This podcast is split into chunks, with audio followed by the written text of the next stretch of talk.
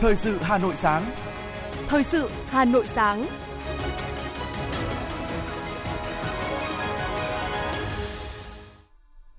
Kính chào quý vị và các bạn, bây giờ là chương trình thời sự của Đài Phát thanh và Truyền hình Hà Nội đang được phát trực tiếp trên sóng phát thanh tần số ép em chín mươi MHz. Sáng nay thứ năm, ngày bảy tháng bảy năm hai nghìn không trăm hai mươi hai có những nội dung chính sau đây. Phát động cuộc thi tìm hiểu kiến thức về biển đảo Việt Nam năm hai nghìn không trăm hai mươi hai. Sáng nay, cùng với hơn một triệu thí sinh của cả nước, gần chín mươi tám nghìn thí sinh của Hà Nội sẽ bước vào kỳ thi tốt nghiệp trung học phổ thông hai nghìn không trăm hai mươi hai. Hôm nay, thí sinh có thể tra cứu điểm thi tuyển sinh vào lớp mười năm học hai nghìn không trăm hai mươi hai - hai nghìn không trăm hai mươi ba. Hà Nội cháy lớn khu nhà xưởng cạnh cây xăng ở Quốc Oai. Phần tin thế giới có những sự kiện nổi bật. Nghị sĩ Đảng Bảo thủ cầm quyền đề nghị bỏ phiếu bất tín nhiệm Thủ tướng Anh Boris Johnson. Châu Âu bắt giữ một trăm ba mươi đối tượng tham gia hoạt động buôn người. Sau đây là nội dung chi tiết. Chiều qua, lễ phát động cuộc thi tìm hiểu kiến thức về biển đảo Việt Nam năm hai nghìn không trăm hai mươi hai và ra mắt triển lãm thực tế ảo Tổ quốc bên bờ sóng diễn ra tại Hà Nội. Bí thư Trung ương Đảng, trưởng Ban Tuyên giáo Trung ương Nguyễn Trọng Nghĩa dự và chủ trì nghi lễ phát động cuộc thi, ra mắt triển lãm. Phát biểu tại buổi lễ, đồng chí Lê Hải Bình, Ủy viên Dự khuyết Trung ương Đảng, Phó trưởng Ban Tuyên giáo Trung ương, trưởng Ban chỉ đạo cuộc thi nhấn mạnh, cuộc thi tìm hiểu kiến thức về biển đảo Việt Nam năm hai nghìn không trăm hai mươi hai và triển lãm thực tế ảo các tác phẩm xuất sắc đoạt giải. Cuộc thi sáng tác nghệ thuật cấp quốc gia về đề tài biển đảo quê hương năm hai nghìn không trăm hai mươi mốt với tên gọi Tổ quốc bên bờ sóng là các hoạt động thiết thực nhằm đổi mới nội dung, phương thức tuyên truyền, thực hiện hiệu quả nhiệm vụ tuyên truyền về công tác biển đảo theo tinh thần nghị quyết Đại hội đại biểu toàn quốc lần thứ mười ba của Đảng, nghị quyết số ba mươi sáu của Ban chấp hành Trung ương Đảng khóa mười hai về chiến lược phát triển bền vững kinh tế biển Việt Nam đến năm hai nghìn không trăm ba mươi, tầm nhìn đến năm hai nghìn không trăm bốn mươi lăm. Đây cũng là các hoạt động đóng góp nâng cao hiểu biết, nhận thức của các tầng lớp nhân dân, nhất là thế hệ trẻ về biển đảo Việt Nam và vị trí, vai trò của biển đảo trong sự nghiệp xây dựng và bảo vệ Tổ quốc, khơi dậy, bồi dưỡng tinh thần yêu nước, lòng tự hào dân tộc, ý thức bảo vệ chủ quyền, toàn vẹn lãnh thổ quốc gia. Tối qua tại Nhà hát lớn Hà Nội, Quỹ Bảo trợ Trẻ Em Việt Nam, Hiệp hội Doanh nghiệp Nhỏ và Vừa tổ chức đêm nhạc hội cổ điển Dream Connect gây quỹ ủng hộ trẻ em có hoàn cảnh đặc biệt khó khăn. Nhân dịp này, Phó Chủ tịch nước Võ Thị Ánh Xuân, Bộ trưởng Bộ Lao động Thương binh và Xã hội Đào Ngọc Dung trao quà và học bổng cho hai mươi trẻ em có hoàn cảnh đặc biệt khó khăn của huyện Thạch Thất, thành phố Hà Nội, mỗi suất học bổng và quà tặng trị giá hai triệu đồng. Tại chương trình, Giám đốc Quỹ Bảo trợ Trẻ Em Việt Nam Hoàng Văn Tiến tiếp nhận hơn hai tỷ đồng tài trợ của các cá nhân tổ chức ủng hộ cho trẻ em có hoàn cảnh đặc biệt khó khăn. Đoàn Chủ tịch Tổng Liên đoàn Lao động Việt Nam đã tổ chức hội nghị lần thứ hai mươi tám khóa mười hai dưới sự chủ trì của Ủy viên Trung ương Đảng, Chủ tịch Tổng Liên đoàn Lao động Việt Nam Nguyễn Đình Khang. Hội nghị lần này tập trung thảo luận về dự thảo báo cáo công tác sáu tháng đầu năm, tờ trình đề án chuyển đổi số của Công đoàn Việt Nam giai đoạn hai nghìn không trăm hai mươi mốt - hai nghìn không trăm hai mươi lăm hướng đến năm hai nghìn không trăm ba mươi, phân cấp thẩm quyền quyết định trong quản lý dự án đầu tư của Tổng Liên đoàn, kết quả hoạt động tháng công nhân năm hai nghìn không trăm hai mươi hai. Hội nghị cũng có ý kiến về báo cáo sơ kết năm năm thực hiện nghị quyết số mười hai B của Ban chấp hành Tổng Liên đoàn về Ban nữ công quần chúng doanh nghiệp ngoài khu vực nhà nước và nhiều những nội dung quan trọng khác. Thông tin đáng lưu ý, thời gian qua, việc triển khai thực hiện tháng công nhân năm hai nghìn không trăm hai mươi hai, tháng năm năm hai nghìn không trăm hai mươi hai được các cấp công đoàn chủ động phối hợp với các cấp ủy Đảng, chính quyền địa phương, lãnh đạo các cơ quan, đơn vị, doanh nghiệp quan tâm chỉ đạo, tổ chức thực hiện.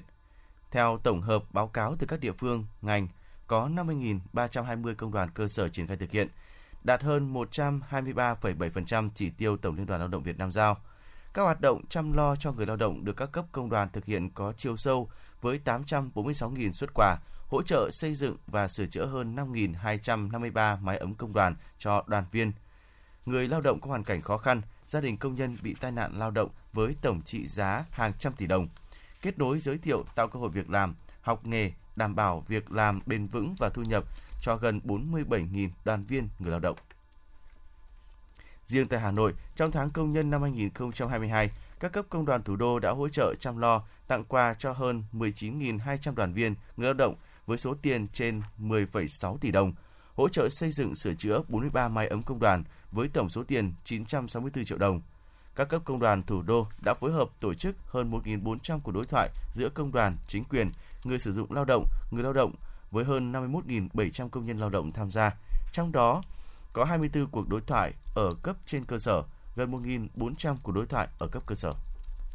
Sau một thời gian tổ chức phát động, Đoàn Thanh niên thành phố đã nhận được nhiều sự quan tâm, ủng hộ từ các cơ sở đoàn, trực thuộc và các cán bộ, công chức, người lao động cơ quan thành đoàn. Đến sáng nay, tổng kinh phí ủng hộ quỹ đền ơn đáp nghĩa của Tuổi Trẻ Thủ đô Hà Nội thu được hai trăm lẻ sáu triệu ba trăm năm mươi triệu đồng.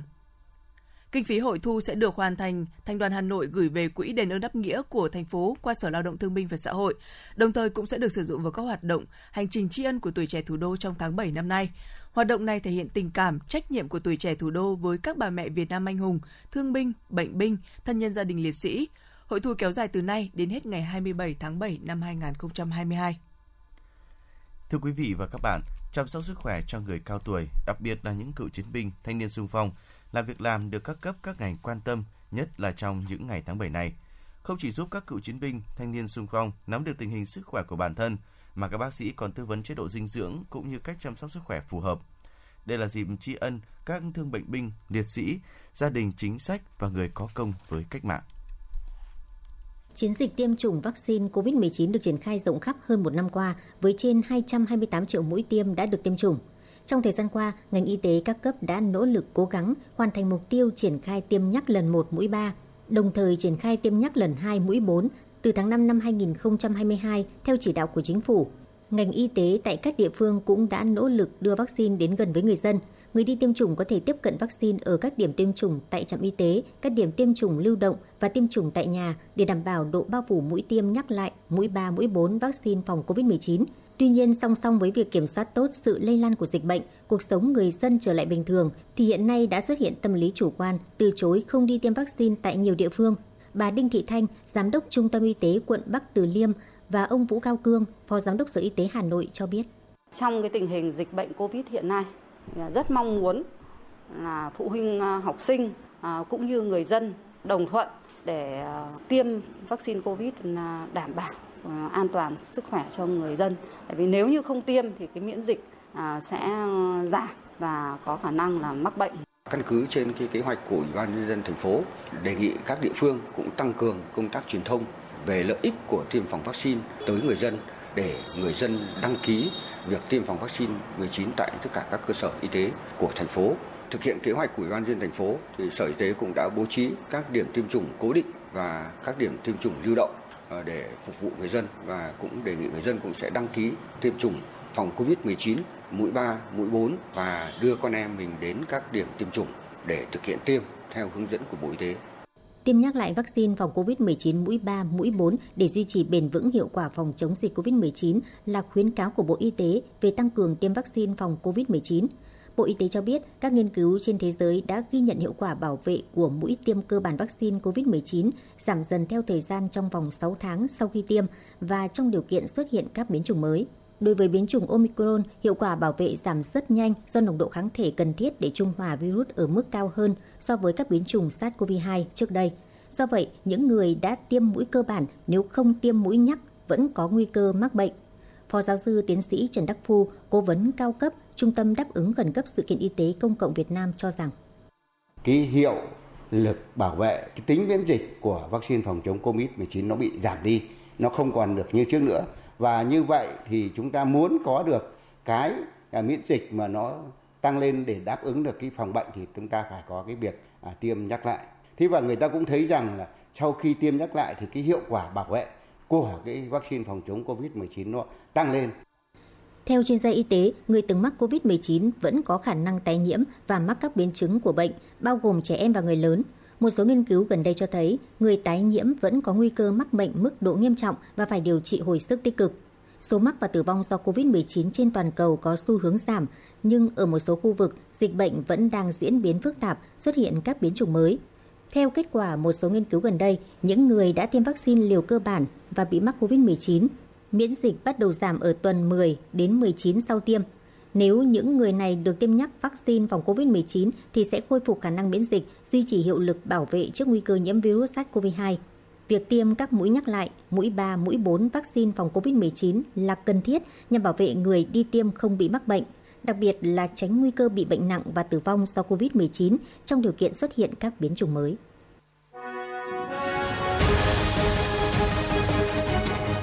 Thời sự Hà Nội, nhanh, chính xác, tương tác cao. Thời sự Hà Nội, nhanh, chính xác, tương tác cao.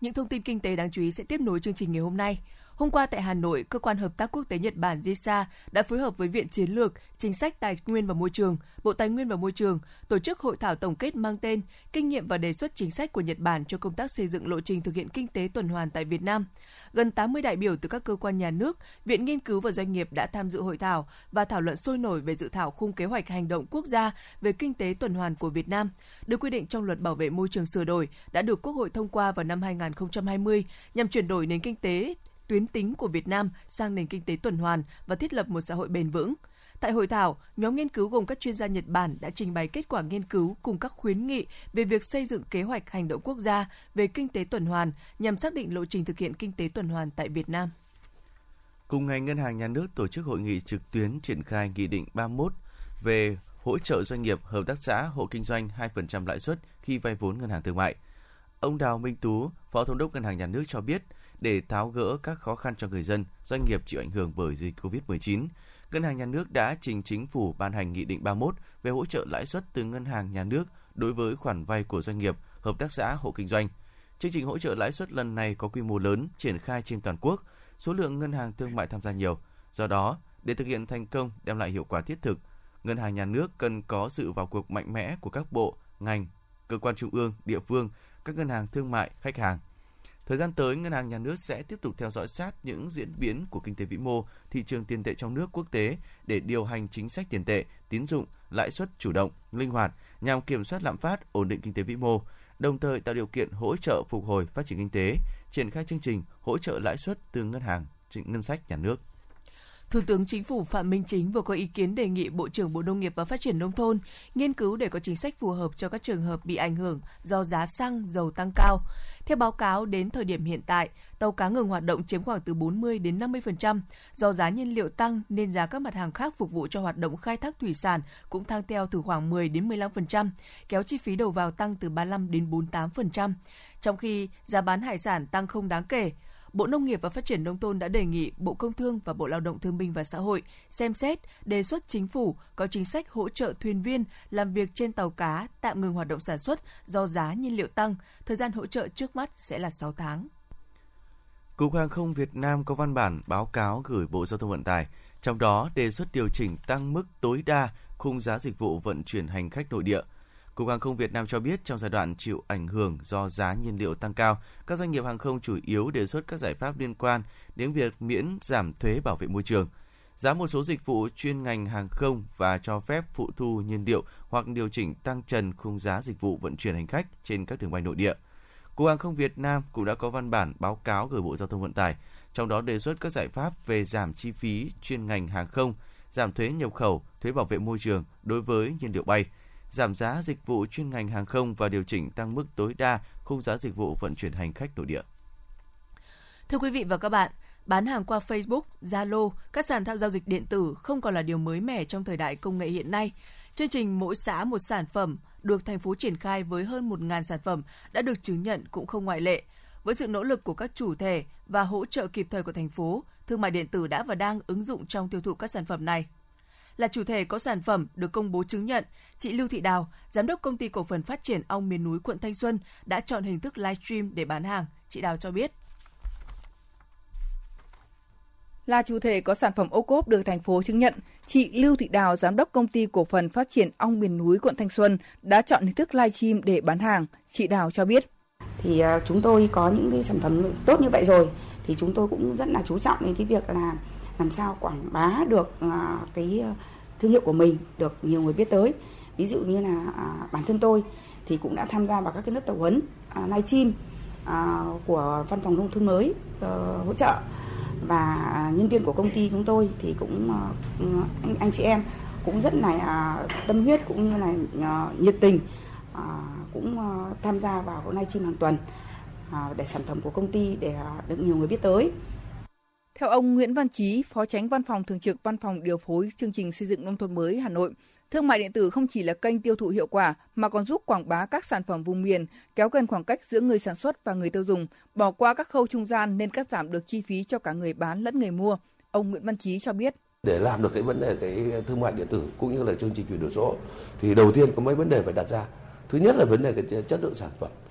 phải gọi là tạo cái đưa cái tiến bộ kỹ thuật mới để tạo giá trị gia tăng cao đối với sản phẩm, chứ hàng sản phẩm thô sơ thì lúc đấy giá trị gia tăng không cao cũng không phù hợp. Nên chúng tôi quan tâm đến vấn đề chế biến và công nghệ cao đối với sản phẩm.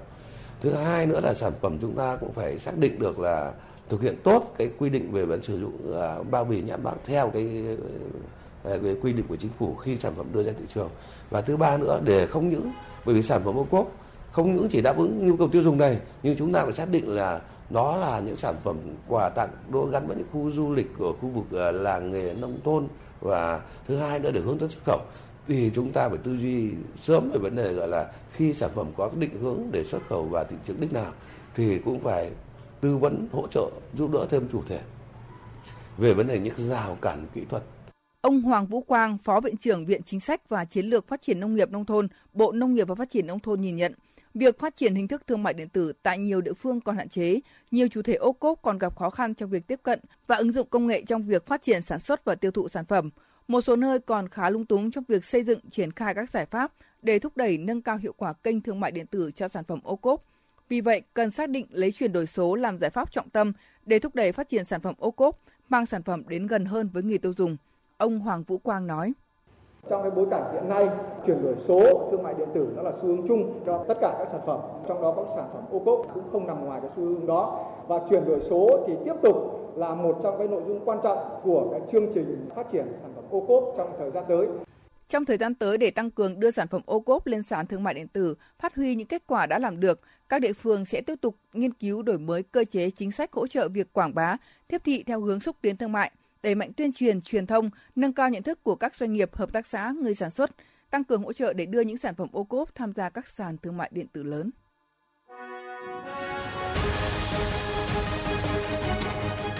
ép em chín mươi cập nhật trên mọi cung đường. ép em chín mươi cập nhật trên mọi cung đường.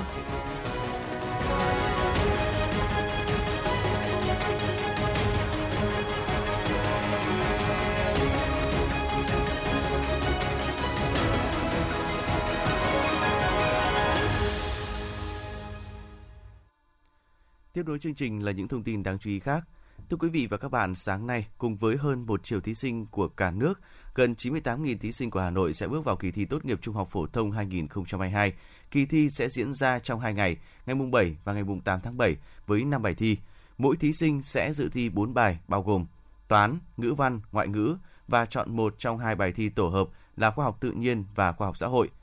Ngoài bài ngữ văn thi theo hình thức tự luận, các bài thi còn lại đều thi theo hình thức trắc nghiệm. Kỳ thi tốt nghiệp trung học phổ thông năm nay, Hà Nội tiếp tục là địa phương có đông thí sinh nhất cả nước.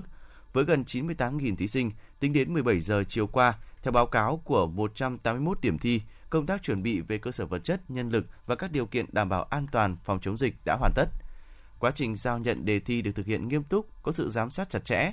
Phòng để đề thi, bài thi tại tất cả các điểm thi trên địa bàn thành phố đều được lắp camera an ninh, có lãnh đạo điểm thi và lực lượng công an trực hai mươi bốn giờ trên ngày. Thành đoàn Hà Nội cho biết, trong kỳ thi tốt nghiệp trung học phổ thông năm nay, trên địa bàn thành phố có trên năm nghìn tình nguyện viên tham gia hỗ trợ gần chín mươi tám nghìn thí sinh và người nhà thí sinh tại một trăm tám mươi mốt điểm thi. Đây là năm thứ hai mươi mốt, Thành đoàn Hội Sinh viên thành phố Hà Nội tổ chức chương trình mang tên Tiếp sức mùa thi, đồng hành và gắn bó thí sinh và người nhà thí sinh trong kỳ thi tốt nghiệp trung học phổ thông, được các nhà trường, gia đình và dư luận xã hội ghi nhận, đánh giá cao. Trong chương trình năm nay, Thành đoàn Hà Nội đã chỉ đạo các cơ sở đoàn khối quận, huyện, thị xã thành lập hai đội hình nòng cốt là tiếp sức mùa thi và đảm bảo trật tự an ninh đô thị. Sở Giáo dục và Đào tạo Hà Nội cho biết, lịch tuyển sinh là chậm nhất ngày chín tháng bảy sẽ công bố kết quả điểm thi của các thí sinh. Căn cứ theo tiến độ chấm thi thực tế, dự kiến ngày mai, ngày tám tháng bảy, thí sinh có thể tra cứu điểm thi của mình. Thí sinh tra cứu điểm thi kỳ thi tuyển sinh vào lớp mười năm học hai nghìn không trăm hai mươi hai - hai nghìn không trăm hai mươi ba tại các địa chỉ như sau: hanoi chấm e d u chấm v n, sogd chấm hanoi chấm gov chấm v n, ts đầu cấp chấm hanoi chấm gov chấm v n, study chấm hanoi chấm e d u chấm v n. Sau khi công bố kết quả điểm thi của thí sinh, Sở Giáo dục và Đào tạo sẽ công bố điểm chuẩn vào trường trung học phổ thông công lập và các trường trung học phổ thông chuyên. Theo báo cáo thực hiện tiêu chuẩn cộng đồng mới nhất của TikTok, nền tảng này đã xóa hai hơn hai phẩy bốn triệu video tại thị trường Việt Nam trong quý một năm nay. Những video bị xóa khỏi nền tảng do có nội dung vi phạm các chính sách về tiêu chuẩn cộng đồng của TikTok. Đó là các nội dung chứa đựng tư tưởng thù địch, chủ nghĩa cực đoan bạo lực, các hoạt động bất hợp pháp, nội dung bạo lực, gây rợn, hành vi quấy rối, bắt nạt hay tự tử. Chiều qua, theo thông tin từ Bộ Y tế, trong hai mươi tư giờ qua, nước ta ghi nhận chín trăm mười bốn ca nhiễm covid mười chín, giảm bảy mươi lăm ca so với ngày trước đó. Trong đó có chín trăm mười ba ca trong nước và một ca nhập cảnh, không có ca tử vong. Hiện hai mươi chín ép không đang phải thở oxy. Như vậy, kể từ đầu dịch đến nay, Việt Nam có mười triệu bảy trăm năm mươi mốt nghìn hai trăm hai mươi bảy ca nhiễm, đứng thứ mười hai trên hai trăm hai mươi bảy quốc gia và vùng lãnh thổ. Trong khi với tỷ lệ số ca nhiễm trên một triệu dân, Việt Nam đứng thứ một trăm mười hai trên hai trăm hai mươi bảy quốc gia và vùng lãnh thổ. Bình quân cứ một triệu người thì có một trăm lẻ tám nghìn bốn trăm chín mươi lăm ca nhiễm.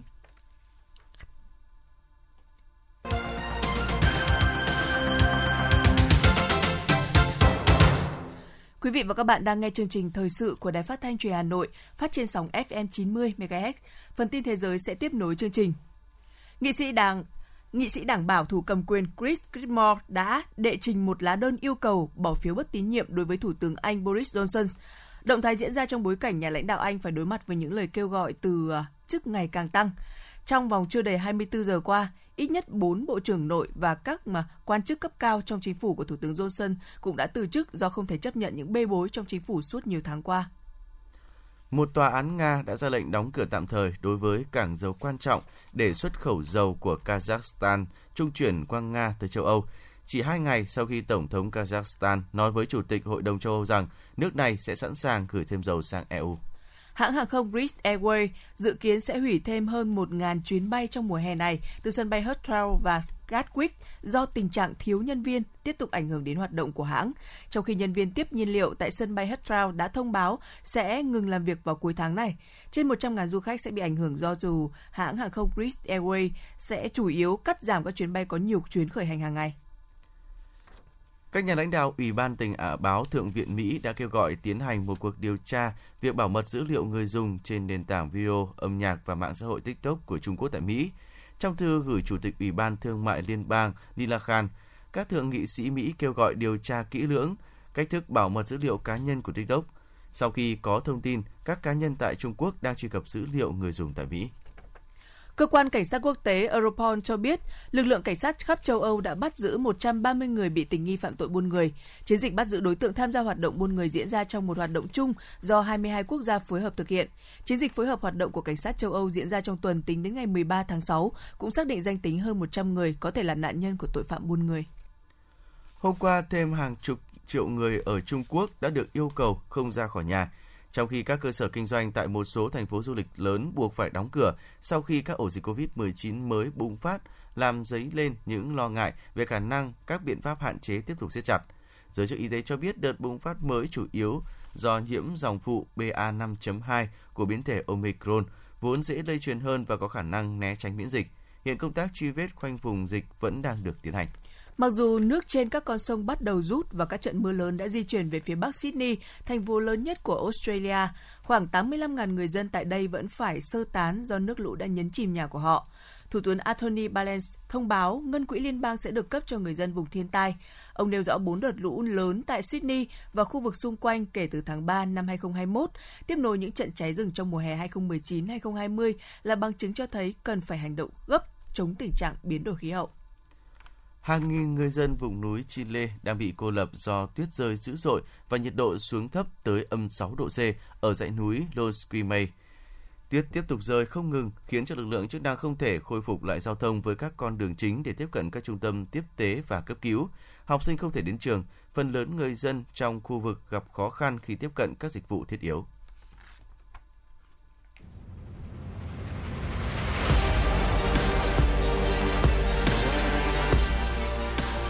Bản tin thể thao. Bản tin thể thao.